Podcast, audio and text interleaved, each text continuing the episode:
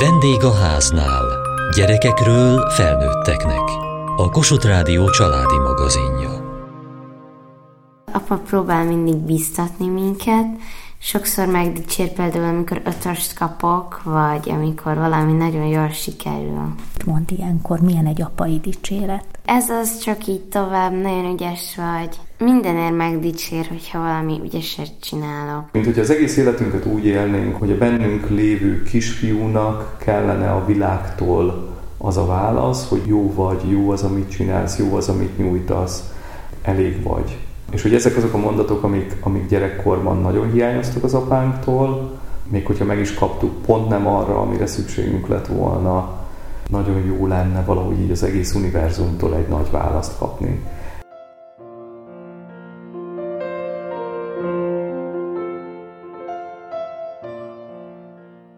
Édesapámnak a megbecsülését kivívni, az egy feladat. Nem egy ilyen triviális dolog feltétlenül. Kritikus ember igényel egy szintet. Ennek van hozadéka, ez egy pozitív dolog is, meg egy negatív dolog is. És gyakran van olyan emlékem, hogy előállítok valamit, tudom is, én írok egy verset, vagy mindegy, elérek valami sporteredményt, vagy arra nem az a, az első reakció, hogy hát ez mennyire szuper, és hogy milyen büszke vagyok rád, és a többi, hanem hogy hát azért lehetett volna jobban is egy kicsit ezt, meg hogy ez a rím azért ez nem ül annyira, és egyébként meg hát azért végül is a múltkor edzésen azért három másodperccel jobbat futottál, mondjuk most. Sokszor gondolom azt is, hogy, hogy bizonyos dolgokat azért nyilván nem ennyire egyszerű, meg nem csak ennek köszönhető, de hogy azért nem valósítottam meg az életemben, mert az édesapámtól az jött, hogy akkor csinálj valamit, ha azt komolyan és rendesen tudod csinálni. Maximális bevetéssel csinálni, és akkor úgy voltam, hogy hát ez lehet, hogy nem fogom maximális bevetéssel csinálni, akkor inkább neki se állok. Nálunk az olyan természetes volt, hogy ötös hozott rendben, négyes hozott, azért már inkább fejmosást kaptam. Ez nekem egy olyan életre szóló lecke volt, hogy bármit, hogyha a gyermek elkövet, legyen szó a 25. zeneelmélet ötösről, igyekszem minden ilyen alkalmat megragadni arra, hogy dicsérjük.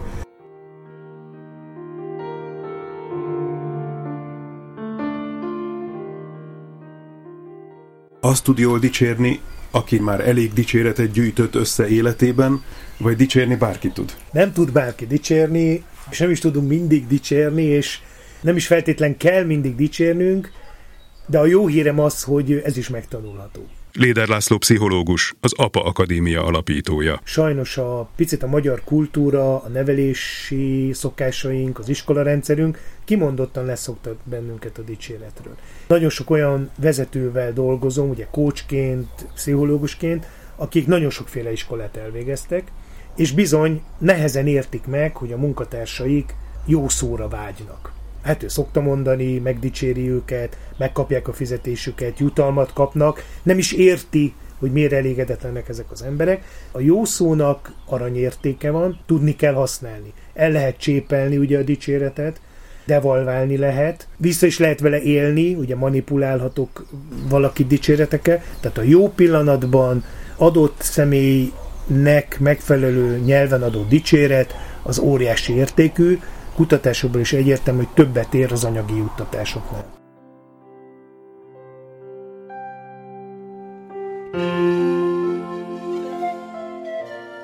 A saját gyerekeim felé én eredetileg, amikor kicsik, akkor az indokolatlanul megerősítő irányból támadok. Tehát, hogy a legszerencsétlenebb irka-firka is csodálatos rajz. De valószínűleg a gyerek érzi, hogy mikor kap igazi dicséretet, és mikor kap olyat, hogy mutat egy rajzot, kvázi oda se nézek, és azt mondom, hogy nagyon szép. Egy apa hogyan tudja megtalálni a határt a nem dicsérés és a túl dicsérés között? Tehát hogyan lehet reálisan dicsérni? Ha egy apának jó a kapcsolata a gyermekével, akkor ezt érezni fogja. Csak néha beesek ugye apaként a családomba, és nem vagyok benne a család lelkiháztartásában, nehéz lesz, és sokszor fogok hibázni. Azzal, hogy nem dicsérek, nem érzem, hogy most valami olyan történt, amit tényleg elismerésre méltó, vagy pedig ugye azzal kompenzálok, hogy mindenért megdicsergetem a gyerekeimet. A gyerekek együtt ki fogják fejezni mindkét irányban, hogyha túl sok vagy túl kevés, tehát figyelni kell rájuk, de én azt gondolom, hogy ha benne vagyunk a gyermekeink életében, akkor ezt is éreznünk kell. Egy alkotó táborban voltunk az őrségben, és félbevágott fahasábokra lehetett a gyerekeknek húsvét lévén nyuszi arcokat festeni. Talán 5-6 évesünk festett valamit. Hát nem volt valami nagyon szép, de mondjuk, hogy felismerhető volt, hogy nyuszi. Őszintén azt mondtam a gyereknek, hogy tényleg nagyon szép, nagyon ügyes vagy, és úgy tettük el, ahogy ő azt megfestette, és még évekkel később is kerülgettük az udvarban a nyuszit. A szomszéd asztalnál, miután egy hasonló műalkotást készített egy kislány, az édesapja kiavította hiába dicsérte meg, hogy nagyon szép, amit csináltál, ha utána ő azt átpingálja, szerintem én csináltam jól. Pont ez a lényege ugye minden szeretett nyelvnek, hogy személyre szóló. Annak az embernek akkor is ott az okoz örömet. Tehát a receptszerű dicséret az semmilyen értékkel sem bír.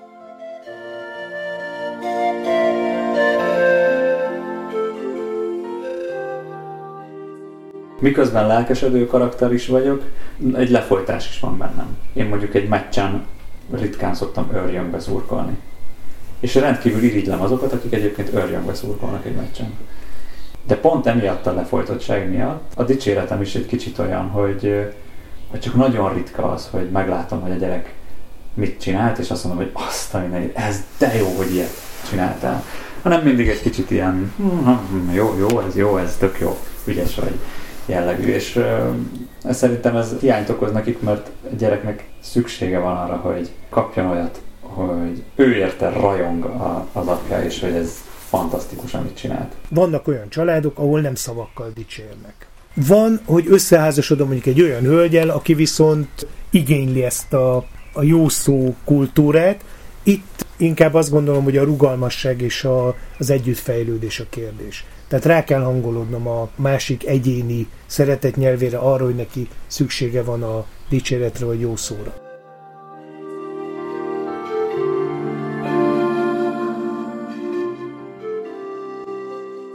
Könnyű megtalálni a gyerekeiben azt, ami dicséretre méltó? Oda kell figyelni rá, sokkal inkább előtétben van az, hogy mi az, amit nem jól csinálnak, mi az, amit másképp kéne csinálni. Mint hogyha egy picit a, én lennék a nátpálcás nevelő, és hogy, hogy ehelyett meg tudatosan kell arra figyelni, hogy, hogy észrevegyem, hogy mennyi mindent nagyon jól csinálnak. Például pont ez a fiam, aki szeret inkább YouTube videókat nézni, hogyha odaadok neki egy receptet, akkor megcsinál egy családi ebédet. Vagy fantasztikus szép, ahogy 15 évesen a 4 éves hugával játszik. Ki kell mondani, és jó kimondani.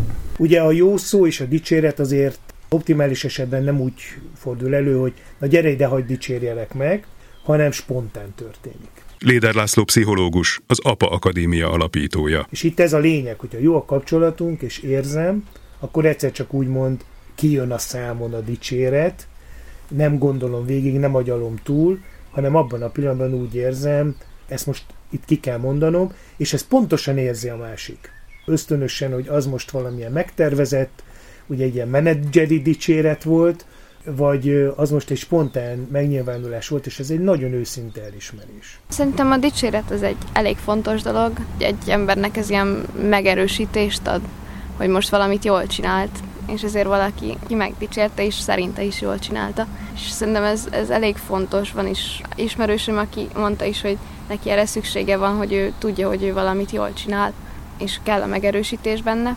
Számomra is elég fontos szerintem, ugyanis ugye magamat azért nem dicsérem, és mégiscsak jól esik, hogyha valaki más mondja, hogy én ezt, ezt tudtam meg, hogy ezt teljesen jól csináltam, meg másban is igazából. Egy ember lelkének nagyon jól esik.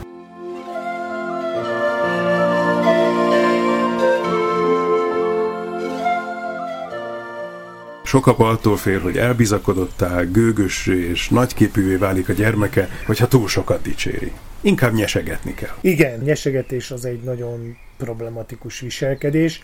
A dicsérettel együtt jár az őszinte visszajelzés kultúrája. Tehát ahol van dicséret kultúra, fogalmazok így, ott általában jelen van a visszajelzés kultúrája. Meg lehet egymásnak mondani, őszintén a véleményünket. Ugye a visszajelzést azt különbözteti meg a kritikától, hogy mindenképpen jobbító szándékú, és nem az adott személyt kritizálom vagy gyengítem, hanem valamilyen konkrét eseményre adok visszajelzést. Ez így szerintem nem volt rendjén. Ennél te többre vagy képes. nem ezt beszéltük meg egymással, miért nem tartott be ezt és ezt a szabályt. Sokféleképpen lehet úgy visszajelzést adni, hogy abból a másik nem bántódik meg, nem okoz neki lelkisérülést. Tehát a dicséret és a visszajelzés általában egymás mellett működnek. És akkor nincs szükség a nyesegetésre. Hogyha én akkor és ott és spontán, őszintén vissza tudom jelezni az én gyerekemnek, és ő nekem, ugye ez egy nagyon fontos dolog, mert ez kölcsönös, hogy ezt nem így képzeltem el, meg én ezzel elégedetlen vagyok, vagy nekem ezzel kapcsolatosan rossz érzéseim vannak, akkor itt sokkal inkább fog ülni a dicséret is.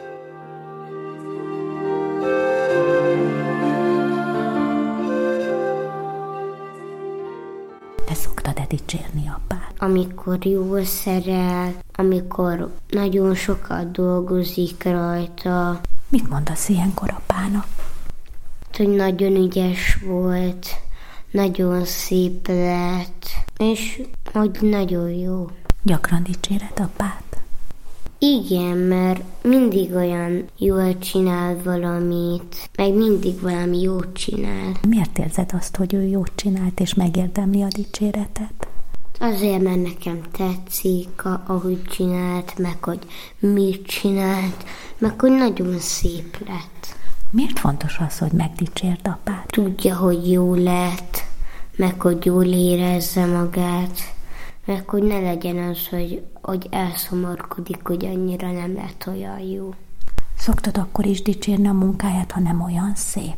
Igen, mert tudom, hogy sokat tett bele.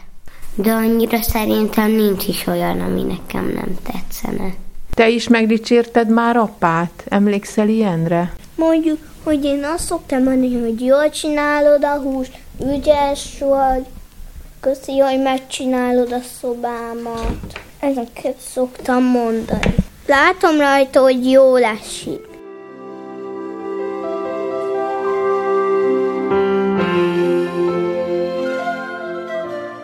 Bizonyos dolgok, amik eredetileg üdvözlendők és csodálatosak, azok az évek múltával elvárássá alakulnak át. Lehet, hogy a gyerekeimmel is van egy ilyen, hogy hú, de ügyes vagy, hogy meg tudod kötni a cipődet, de jó! De aztán egy évvel később már úgy hogy azért a cipődet azt tudjad már bekötni, jó? Mert, és nyilván ennek van helye, tehát világos a 18 éves gyerekemet már nem fogom megdicsérgetni, hogy beköti a cipőjét, hogy ez milyen szuper. Azt meg kellene találni, hogy arany középutat ebben is, hogy büszkének lenni a gyerekre, megdicsérni, de tudni differenciálni abban, hogy mi az, ami tényleg eredmény, és mi az, aminél meg, hát, megdicsérem, mert szeretem, meg a gyerekem, meg mit tudom én, de hát mindannyian tudjuk, hogy azért az nem egy nagy eredmény, amit ott elért. Igazából én azt gondolom, arra kell rászoktatnom a gyerekeinket, hogy tényleg őszintén merünk egymással kommunikálni. Ez az egyik legalapvetőbb szülői feladat. Ugye ez biztonságot ad, személyiségünket fejleszt, a kapcsolatunkat, tehát merjük egymásnak elmondani a véleményünket. Az ne egy veszekedésbe torkoljon, ne egy konfliktus helyzetbe, valamivel nem értünk egyet. Merjük kimondani az érzéseinket, dolgunkat, beszéljünk róla. Ugye vannak olyan emberek, akiknek ez kevésbé megy, nehezebben működik, akkor is meg lehet oldani. Apaként gyerekeinek kérje a véleményét. Az alapvető nevelési bázis, hogy azt mondom a gyerekemnek, hogy jó, akkor mondd el, hogy te hogy gondolod. Ez nem engedékenység, ez partnerség. Mint egy csoda eszköz, arra lesz jó, hogy a gyerekem elmondja az ő véleményét. Ha mindez így alakul, kéz a kézben, őszinte kommunikáció, visszajelzés, képesek leszünk nagyon jól dicsérni. Azt fogja tudni a gyermekünk, hogy apa meg szokta mondani a véleményét. Neki nem tetszik valami, megmondja. Ha apa azt mondja, hogy hú, ezt most jól csináltad, akkor ezt apa komolyan gondolta.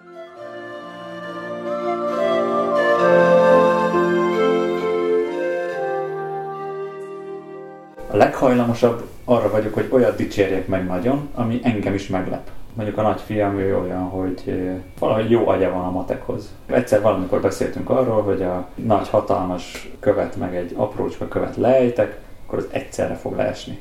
És hetekkel később azt mondja nekem a kocsiban, hogy apa, én, én rájöttem, hogy ez miért van így. Na, akkor miért? Mert a, az a nagy kő, az sokkal több levegőt nyom maga előtt. És hiába nehezebb, a, mondom ott magam, hogy te jó ég, hát most tulajdonképpen itt a közegellenállásról gondolkodik a gyerek, és nem is mond hülyeséget ebben a helyzetben, ugye nem ezért van így, de hogy egyébként amit mond, az egy És akkor tudom, hogy akkor agyon dicsértem emiatt. Vagy hát és ebben feleségemmel így le voltunk döbbenve, hogy ez mennyire jó gondolat, és hogy az végül is a tehetségéből fakad, meg, a, meg abban, hogy gondolkodik. Azt van miért megdicsérni. Dicséretre is igaz, hogy nem a gyermeket dicsérjük, hanem azt, amit tett. Én azt gondolom, hogy nem. A dicséret az szóljon a személynek ezt te csináltad. Én büszke vagyok rád, mert te erre képes voltál. A kislányom már ugyanennyire szoktam meglepődni azon, hogy milyen mérhetetlen jó szívű tud lenni.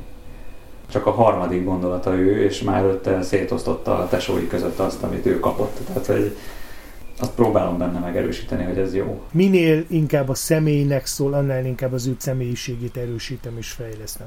És ez nagyon fontos. Léder László pszichológus, az APA Akadémia alapítója. Természetesen a gyerekünk egóját teljesítmény nélkül dicsérni és növelni az egy visszás dolog. Ebből igenis egy önmagát nem megfelelően értékelő, a teljesítményét, képességeit gyakran túlértékelő gyermek vagy felnőtt lehet. Mi azt is megmondjuk, amikor nem. Nem kezd el mondjuk tanulni a megbeszélt időpontban, és akkor én mondom neki, hogy nem ezt beszéltük meg. Én nem bántom ezért, nem hánytorgatom többször fel, de ahogy mondom, abban ugyanúgy benne van az a negatív érzés, csalódottság, mint hogy benne van a pozitív abban a dicséretben. Hogyan szokott apa dicsérni? Miért szokott megdicsérni? Azért, mert jól focizok, vagy jó tanuló vagyok, vagy jó jegyeket hozok. A foci az miért fontos apának? Hát, hogy ügyes legyek, szerint ez jó, ha ez a jövőm, meg azt gondolja, hogy így jó leszek. Egy szülő, aki nincs benne a gyermek életében, ezeket a mindennapos, nagyon fontos dicséreteket, illetve visszajelzéseket nem fogja tudni megadni.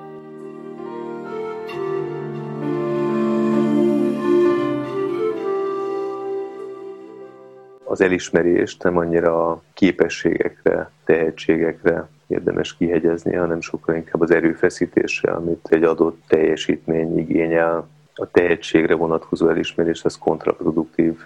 Akkor ő abban lesz érdekelt, hogy ne tegyen nagy erőfeszítést jó eredmények elérésért, mert hogyha neki nagy erőfeszítést kell tenni, akkor ezzel, mint hogyha az bizonyítaná, hogy nem is tehetséges. A tehetség klasszikusan egy nagyon ellentmondásos terület. Most van egyfajta tehetség trendiség, mindenki mindenhol a tehetséget próbálja kiemelni. Igazából mindannyian nagyon sok mindenhez értünk, sok mindenre van tehetségünk. Sokszor született tehetségünk, tehetségünk arra, hogy megtanuljunk dolgokat. Így vagyunk megteremtve. Az emberi nevelés végső célja nem a tehetségnevelés, hanem a személyiségfejlesztés. Ha valakit úgy próbálok a tehetségének a megélésére ösztökélni, hogy ez a személyiségének a kárára megy, akkor bizony én rossz úton járok. Nagyon klasszikus ez a probléma olyan helyzetekben, amikor mondjuk valamilyen élteljesítményt kell nyújtani a gyermekeknek. Látjuk ezt élsportolóknál, zenészeknél, egyéb művészeti ágokban. Vékony az a mesdje, hogy fejleszti-e még az én gyermekem személyiségét, vagy inkább már beszűkíti, vagy káros szemre. Tehát ez egy szülőnek nagyon fontos felelőssége, hogy eldöntsen. Annak a megerősítése egy gyermekben, hogy neked tehetséged van valamire, az egy fontos szülői feladat. Arra büszke vagyok az egyik nagyon apróság, de mégiscsak egy nevelési helyzet, ahol csak itt szeretett volna a nagyfiam, vagy valami nyalókát, vagy tudom is én micsodát meg.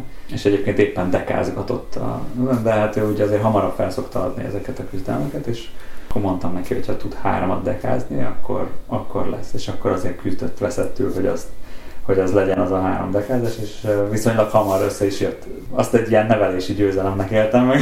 Aztán a munkát jutalmazó, vagy a kitartást jutalmazó helyzet volt. Az is szülői feladat, hogy merjük ezt a gyermekre bízni. Tehát ha az én gyermekem rendkívül tehetségesen rajzol, de ő nem szeretne rajzolni, akkor ezt ne erőltessen. Léder László pszichológus, az APA Akadémia alapítója. Önmagában a tehetség erősítése az még nem feltétlen egy pozitív szülői viselkedés. A másik az, hogy a gyermekem valamit jól megcsinált, és azért megdicsérem, az néha pont azért értékes, mert mondjuk kevésbé van tehetsége hozzá. Tehát mondjuk nincs a gyermekemnek jó nyelvérzéke, és mégis szorgalmasan felkészült, én azt gondolom, hogy ott a dicséret még nagyobb erejű, mert ugye pont az ő hozzáállását, a szorgalmát, a kitartását dicsére meg, ami legalább olyan fontos, mint a tehetség.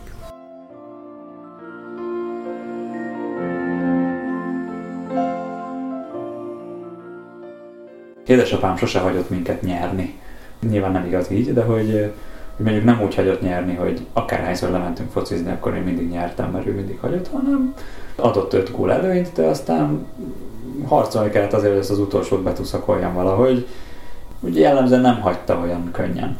És ez azzal járt, hogy sokszor szenvedtem, hogy még így se bírom megverni, de amikor sikerült betuszakolni azt a gólt, akkor az rohadt értékes volt. Ezt én pozitívnak élem meg így utólag. És a fiával hasonlóan csinálja? Nem. Sokkal inkább hagyom nyerni. Valószínűleg azért, mert ez nekem akkor hiányzott.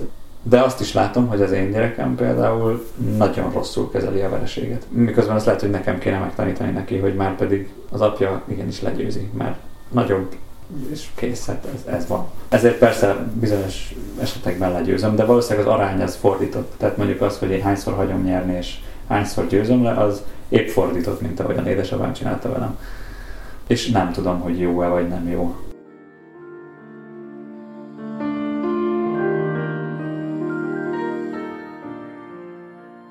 Holnapi műsorunk tartalmából. 1939-ben születtünk. Ez a címe annak a kéziratnak, amelyben Huba Judit logopédus és Dezsényi Magdolna zenepedagógus papírra vetették emlékeiket. A valaha egy osztályba járó barátnők 1951-ben elveszítették egymást szem elől, és az érettségire készülve élték át az 1956-os forradalmat. Hosszú évtizedek múlva találkoztak csak újra. Ekkor jegyezték le visszaemlékezéseiket, mert vallják, hogy a személyes tanúságtétel bír a legnagyobb erővel. Kövessék műsorunkat podcasten, vagy keressék adásainkat a mediaclick.hu internetes oldalon. Várjuk leveleiket a vendégháznál kukacmtva.hu e-mail címen. Műsorunk témáiról a Kossuth Rádió Facebook oldalán is olvashatnak. Elhangzott a vendégháznál. A szerkesztő riporter Süveges Gergő. A riporter Kataluccio Andrea, Juhász Tímea, a gyártásvezető Mali Andrea, a felelős szerkesztő Hegyesi Gabriella.